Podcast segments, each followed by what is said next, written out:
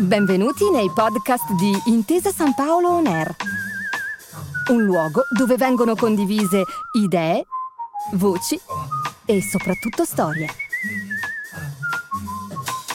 Buon ascolto.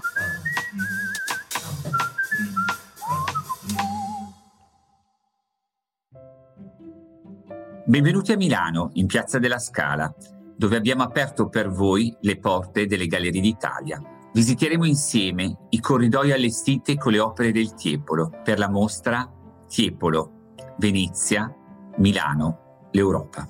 L'arte è prima di tutto un'esperienza personale in cui tecnica, storia ed emozione si fondono a creare un momento proprio per entrare in connessione con gli artisti e con le loro incredibili visioni.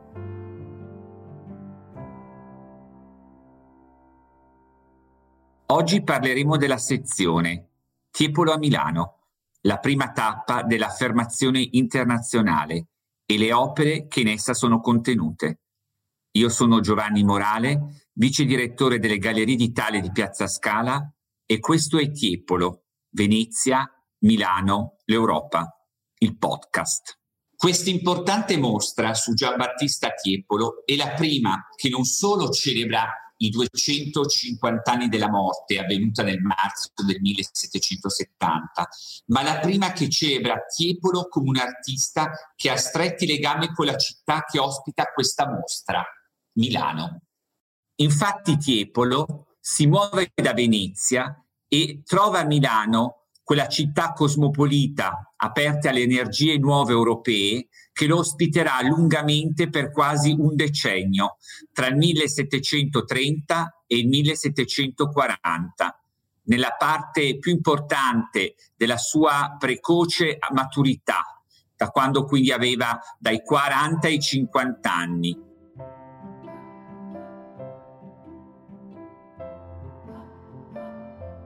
dopo questa fase importantissima tra lavori in Veneto, a Venezia e a Milano, troverà la consacrazione europea nel finire della sua vita, prima in Germania, poi in Spagna. Il rapporto con Tiepolo trova fortuna a Milano in tre momenti distinti.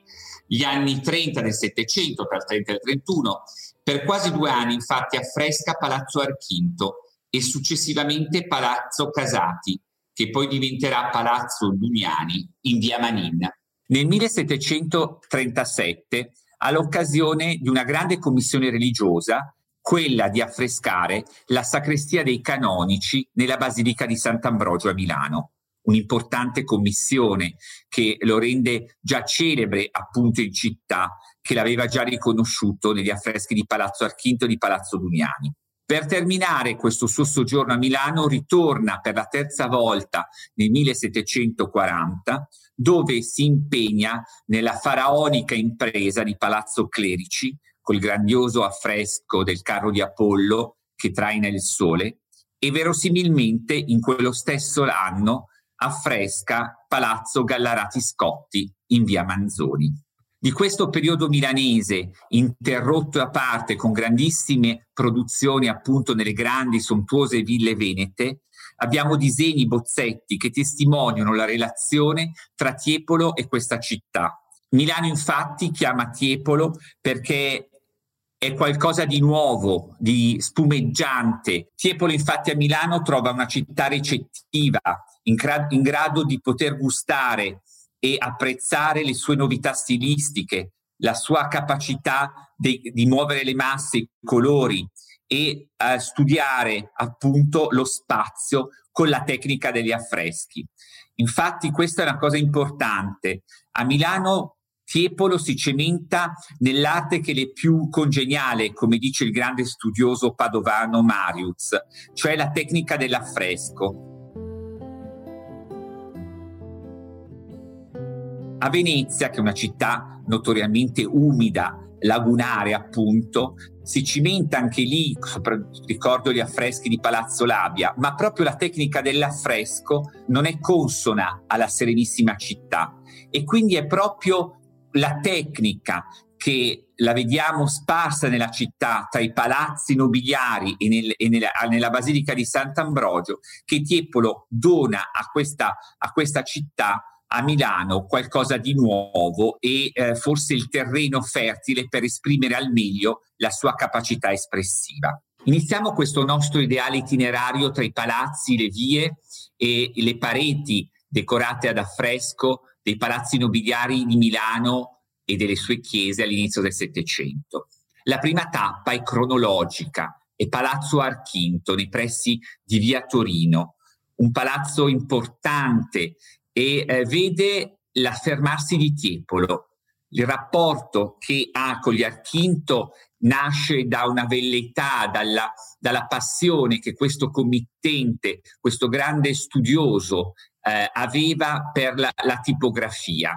E lui aveva, era stato segnalato, Giambattista Tiepolo, proprio ad Archinto per eh, le sue abilità anche incisorie, per poter illustrare alcuni volumi, eh, tra cui uno importante, Ludovico Muratori. Questo è molto importante. Come nasce il rapporto con Milano? Nasce, diciamo, per un amore della stampa, dei libri, che collega Archinto con Tiepolo.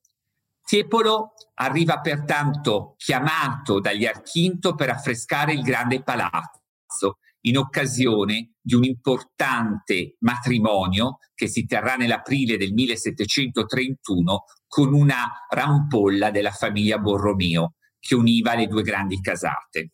È un lavoro impegnativo, importante, ma ahimè, nonostante la sontuosità del prodotto di Tiepolo, ormai ci rimangono solo delle fotografie, delle incisioni che abbiamo esposto perché il palazzo fu distrutto dai bombardamenti del 1943.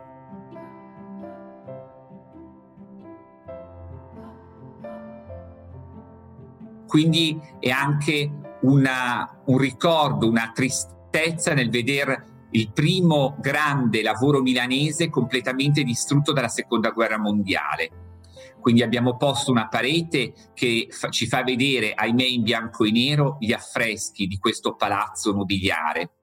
Ma abbiamo portato in mostra un bozzetto preparatorio molto interessante. Abbiamo parlato nelle precedenti sezioni dell'importanza del bozzetto. In mostra abbiamo un pezzettino del, di Palazzo Archinto, diciamo una, una prova che Tiepolo realizza per far vedere al committente cosa dipingerà sulle pareti del suo palazzo. È il trionfo delle arti e delle scienze che arriva dal Museo Nazionale de Arte Antiga di Lisbona quindi un grande prestito, una piccola tela, ma che rende quello che poi lui e i suoi allievi, la sua bottega, eseguirà nelle pareti ormai estinte di Palazzo Archinto. Un grandissimo prestito.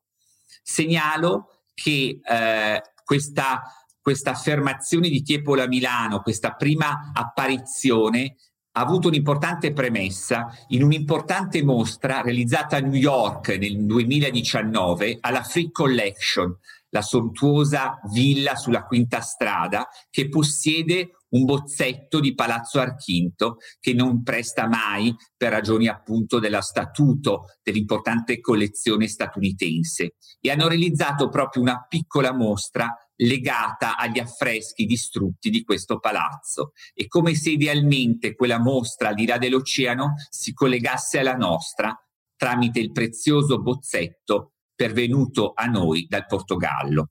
La mostra prosegue con gli affreschi staccati dalla sacrestia dei canonici di, della Basilica di Sant'Ambrogio. Abbiamo detto che vengono realizzati nel 1737 ma è importante capire anche un nuovo e interessante aspetto della mostra che è stato sondato da uno dei due curatori, il professor Mazzocca, cioè la fortuna ottocentesca di Tiepolo. Infatti la sacrestia non era visitabile dal popolo, appunto era di pertinenza dei canonici della Basilica Sant'Ambrosiana, ma appunto nell'Ottocento gli affreschi vengono staccati per poter essere visti dai, fedeli appunto in una delle cappelle laterali della basilica. Ahimè, uno di questi, la Gloria di San Bernardo, non era stato staccato e quindi venne distrutto durante la Seconda Guerra Mondiale. I due affreschi che sono presenti in mostra e che sono visibili tuttora in una delle cappelle laterali della basilica sono stati restaurati da Intesa San Paolo e descrivono due aspetti, diciamo, degli amici di Sant'Ambrogio. Il primo è il martirio di San Vittore, martire milanese dei primi secoli, e l'altro il naufragio del fratello di Sant'Ambrogio, San Satiro, che era stato salvato divinamente e provvidenzialmente da un naufragio. Essi dominano la grande sala centrale di questa seconda parte della mostra e danno il senso della grande committenza religiosa che Tiepolo ha potuto eh, godere nella seconda parte del suo soggiorno milanese. Terminiamo il nostro itinerario nel 1740 con due importanti commissioni in due palazzi nobiliari abbastanza vicini. Abbiamo in mostra per la prima volta l'affresco staccato e riportato su una tela incollata del palazzo Gallarati Scotti, che raffigura il trionfo della nobiltà e della virtù. Non solo è un prestito straordinario, ma e che è stato reso possibile anche un rest- da un restauro eh, promosso da Intera San Paolo, ma ci mostra proprio la grandezza ormai matura di Tiepolo, le forme. Un angelo che rappresenta le arti sorregge la nobiltà e un putto sull'estrema destra dell'affresco regge i simboli della nobiltà, lo scettro e la corona. La cosa che ci entusiasma ci fa apprezzare Tiepolo è proprio come riesce a studiare lo spazio, a creare, come dice Marius, un cielo in movimento con delle nuvole che sembrano vere.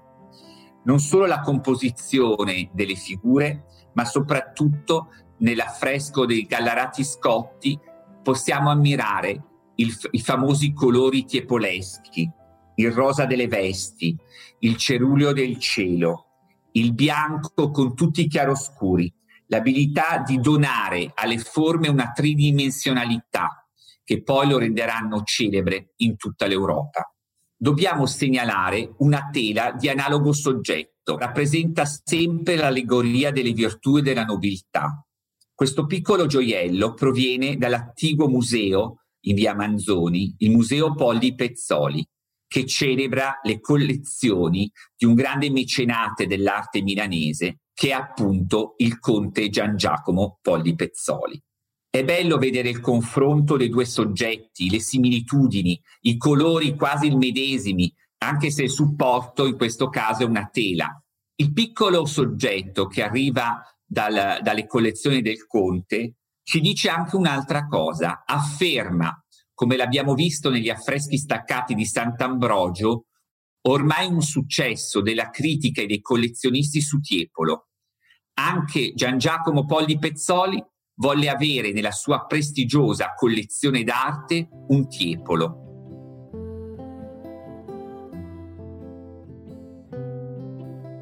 E quindi attesta non solo le similitudini iconografiche col grande affresco staccato di Gallarati Scotti, ma certifica quanto l'amore di questo grande pittore veneziano era ormai entrato nelle vene e, nelle, eh, e nei desideri dei grandi collezionisti dell'Ottocento. Ecco, Tiepolo infetta, se così possiamo dire, l'immaginario anche dell'Ottocento L'amore appunto del collezionismo ottocentesco influenzerà anche Canova, che dalla fine del Settecento inizio Ottocento era un cultore dei disegni di Tiepolo, ma anche, eh, anche Hayez, che è veneziano come Tiepolo, ma che ebbe una grande fortuna a Milano e che attraverso l'immagine e le composizioni del grande autore del Settecento Hayez lo imitò soprattutto nelle grandi e complesse tele con grandi folle tipiche del linguaggio risorgimentale e romantico. Forse il più grande lavoro che Tiepolo lasciò come segno a Milano è proprio l'affresco straordinariamente difficile e complesso di Palazzo Clerici, nella via eponima proprio vicino al Teatro alla Scala. Raffigura il carro del sole, ma la difficoltà sta proprio dalla, nella complessità il, del compito di Tiepolo, affrescare una sala molto lunga e corta nello stesso tempo. creare quell'effetto appunto scenografico che appunto era reso ancora più difficile dalla forma stessa della sala in cui doveva stare l'importante affresco.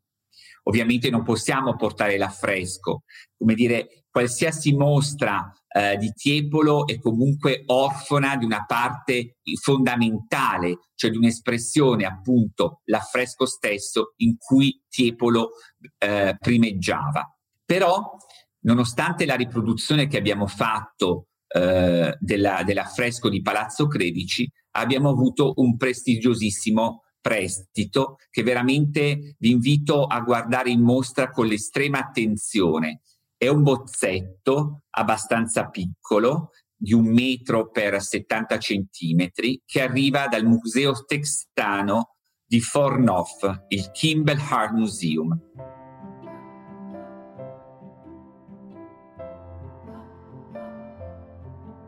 È un prestito notevole perché possiamo vedere il bozzetto preparatorio, di cui Tiepolo però si distaccò moltissimo. È una tela magnifica in cui vengono riportati addirittura i cornicioni, riprodotti gli stucchi, le figure quasi in modo tridimensionale, al centro del quale notiamo appunto Apollo che volteggia nella volta.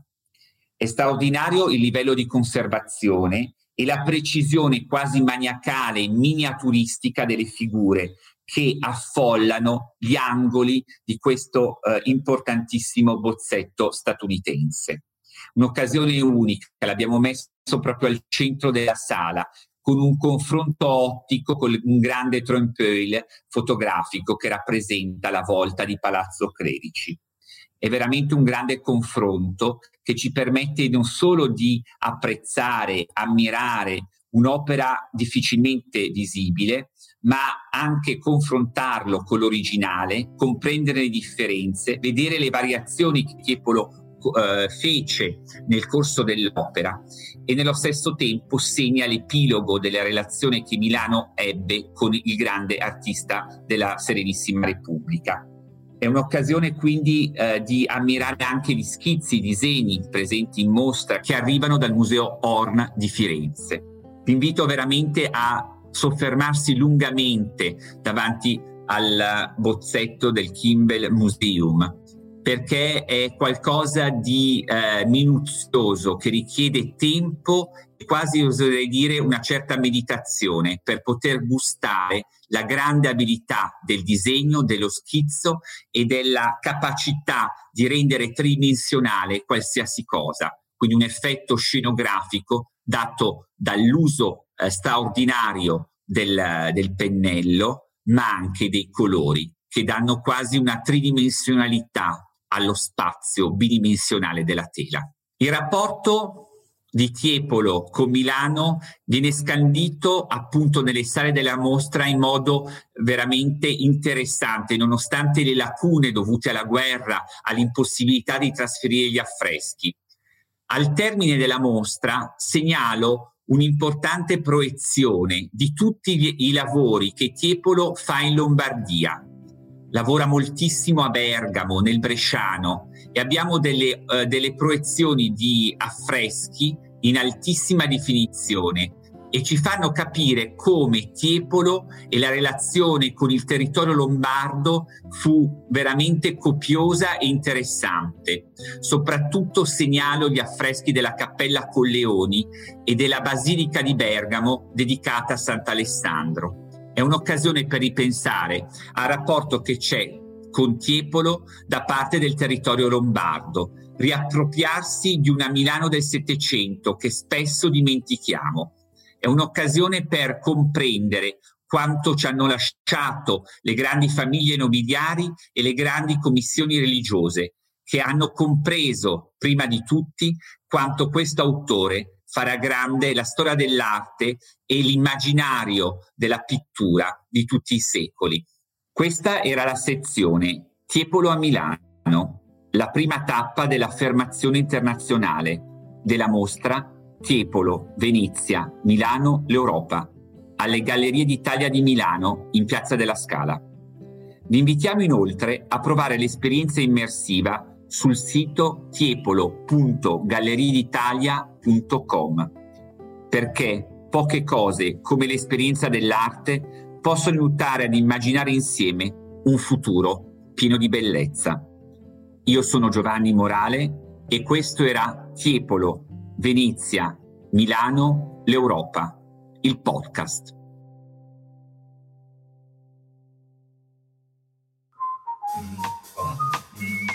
Grazie per aver ascoltato i podcast di Intesa San Paolo On Air. Al prossimo episodio.